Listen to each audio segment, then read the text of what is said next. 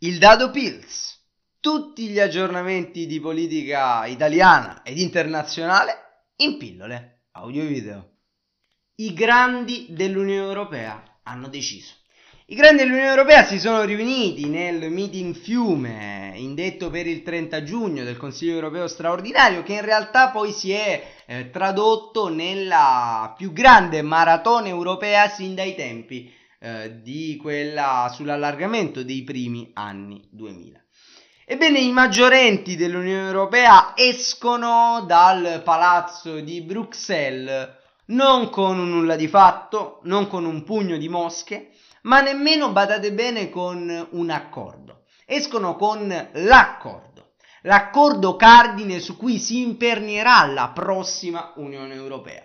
Perché vedete a Bruxelles si sono decisi non i prossimi 5 giorni, non le prossime 5 settimane, non i prossimi 5 mesi, ma i prossimi 5 anni. E non è cosa da poco pensando che comunque si tratta di una legislatura e di un periodo di tempo per niente eh, breve. A Bruxelles i 27 hanno deciso eh, il nuovo orientamento dell'Europa, che in realtà è molto simile a quello pregresso. Vediamo allora qual è stato il punto di caduta, qual è stato l'accordo raggiunto dai 27. Um, ehm, si è parlato principalmente di due cariche, la presidenza della Commissione europea e la presidenza della BCE, della Banca Centrale Europea. A capo di questi due organismi ci sono due donne, ci saranno due donne, questa certamente è una cosa di cui tutti ci rallegriamo, mm, le quote rosa nella, eh, nella commissione sono state fortemente volute anche per esempio da eh, Emmanuel Macron. Um, la nuova presidentessa della Commissione europea sarà Ursula von der Leyen, eh, una, il braccio destro della Merkel che eh, ambiva anche alla... Ehm, alla, al colpo di Stato, diciamo alla presa della poltrona della Merkel stessa, um, e Christine Lagarde al Fondo Monetario, uh, già presidente pardon, del Fondo Monetario Internazionale, che sarà il nuovo vertice della Banca Centrale Europea. Von der Leyen andrà dunque a, mm, a scalzare Jean-Claude Juncker, mentre la Lagarde andrà a sostituire Mario Draghi in scadenza di mandato. Um, le altre cariche che eh, si sono discusse sono quelle della presidenza del Consiglio europeo, che è stata assegnata a Charles Michel, presidente belga, eh, braccio destro, in questo caso non della Merkel ma di Macron. Um, David Sassoli è stato eletto proprio ieri come presidente dell'emiciclo europeo e José Borrell sarà eh, il nuovo eh, alto commissario per gli affari esteri dell'Unione Europea, ministro degli esteri della eh, Spagna di Sanchez, occuperà dunque il posto tuttora di eh, Federica Mogherini. A questo punto, avendo snocciolato nei suoi punti cardine l'accordo raggiunto dagli Stati membri, possiamo tirare le somme. Possiamo rispondere alla domanda delle domande, quella che tutti i politici, i commentatori, i giornalisti si pongono in questi giorni l'Italia ha vinto o ha perso nel totonomine europeo? Io credo che citando una nota canzone eh, non ci siano né vincitori né vinti, ma si esca sconfitti a metà. Nel senso che davvero non si può prendere una posizione netta, non si può dire l'Italia ha vinto o l'Italia ha perso. Perché anche solo concentrandoci sulle, sulle mh, due eh, sulle due cariche più di spicco, la presidenza della Commissione e la presidenza della Banca Centrale Europea. Per quanto concerne la von der Leyen, obiettivamente ci poteva andare molto meglio. Ci poteva essere un Franz Timmermans che, per esempio, è stato mh, osteggiato dalla Lega per questioni meramente ideologiche, ma che in realtà poteva essere un capocommissario anti-austerity perché l'ha sempre dichiarato e la sua linea è sempre stata quella. Uh, e quindi una lunghezza d'onda molto più simile a quella dei partiti di governo uh, piuttosto che eh, quella della von der Leyen che viene dipinta da alcuni come addirittura più rigorista di Jean-Claude Juncker, l'attuale presidente della Commissione europea. Dall'altra parte però, pardon, Se per quanto riguarda la Commissione europea ci poteva andare meglio, per quanto riguarda la, la mm, Banca Centrale Europea ci poteva andare invece molto peggio. Perché è vero che la Lagarde non sarà di certo un santo in paradiso per l'Italia, ma è vero anche che se fosse salito al, eh, al trono della BCE eh, uno come Weidmann, il falco tedesco della Bundesbank, non sarebbe stato molto meglio eh, e sarebbe stato un osso molto più difficile da masticare per l'Italia, un boccone molto più indigesto. Um, se si parla però di governo, è obiettivo ed innegabile dire che il governo abbia perso. Penso che su questo possiamo essere tutti d'accordo, perché il governo non ha portato a casa nessuna poltrona di spicco tra le cinque maggiori. Si dirà, eh ma c'è David Sassoli. Sì, ma David Sassoli, italiano, fa parte del Partito Democratico, non certo della Lega e non certo dei 5 Stelle.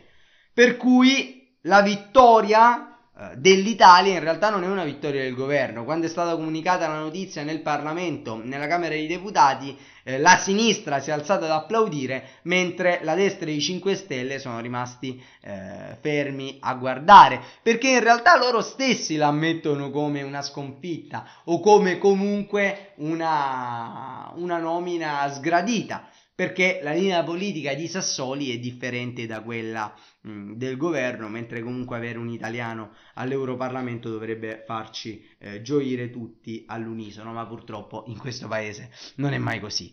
Um, dall'altra parte però l'Italia non riesce ad acquisire una poltrona di spicco all'interno della nuova uh, Europa, la, il governo, pardon, perché è vero che avremo probabilmente un vicecommissario, però non sarà un primo vicecommissario, perché ricordiamo che sono sei i vice, saranno sei i vice della von der Leyen.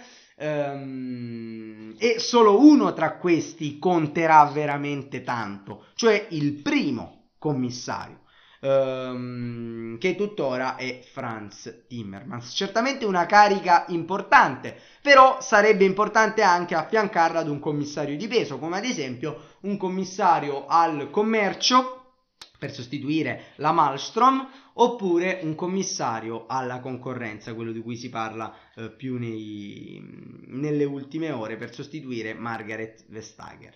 Ecco, quello sì sarebbe davvero un buon risultato per l'Italia. Um, speriamo comunque di avere un portafoglio economico di peso nella nuova commissione. Niente è detto e niente è scritto. Uh, perché eh, l'Italia in questi giorni ha scampato la procedura di infrazione e c'è qualcuno, qualche malizioso, che dice il fatto che l'Italia abbia scampato la procedura di infrazione eh, si è riverberato nella nuova commissione con zero poltrone di peso per il nostro paese, cioè la Commissione europea ci ha detto io non vi faccio incappare nella bestia nera della procedura di infrazione, ma voi accondiscendete poi a non avere alcuna poltrona di peso nella Commissione europea. Una eh, indiscrezione che è stata fortemente ehm, negata da uh, Pier Moscovici, la cui però excusatio non petita, accusatio manifesta, forse. Ehm, a prescindere però da questo punto, eh, bisogna anche considerare che una sonora debacle, oltre che per il governo, c'è stata per il PSE, per il Partito Socialista che non solo perde la possibile, seppur non dovuta, è vero, eh, Commissione eh, europea, Presidenza della Commissione europea, con Franz Timmermans che è stato eh, spazzato via dal gruppo di Visegrad e da eh, altri paesi capeggiati proprio dalla nostra Italia con Giuseppe Conte, ma non riesce nemmeno ad acquisire la presidenza del Consiglio europeo che andrà, come detto, a, um, a Charles Michel, uh, filo Macron. Um, le uniche due poltrone che riesce ad occupare il Partito Socialista sono quelle di David Sassoli, presidenza del Parlamento europeo, che però, ricordo, dura solo due anni e mezzo, eh, perché poi sarà sostituito da Weber, ehm, e quella di Josep Borrell all'Alto Commissariato per gli Affari Esteri dell'Unione Europea. Poltrona tanto vituperata che però comunque resta abbastanza importante. Sanchez si è ritagliato un di- discreto spazio al suo esordio nel totonomine europeo.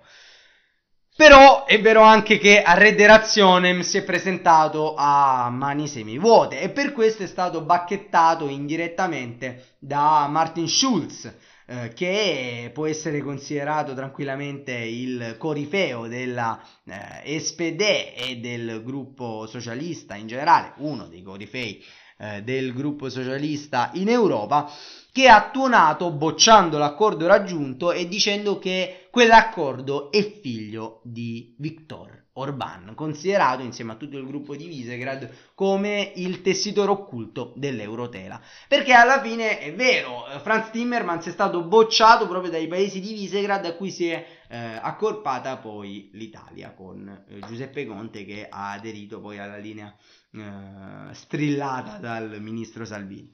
Il 16 luglio sarà il D-Day per eh, la von der Leyen che dovrà ricevere la fiducia del Parlamento eh, europeo e poi andare a formare la commissione. Secondo alcune indiscrezioni, alcune voci di corridoio, però la fiducia sarebbe in bilico perché i socialisti sarebbero pronti a negargliela.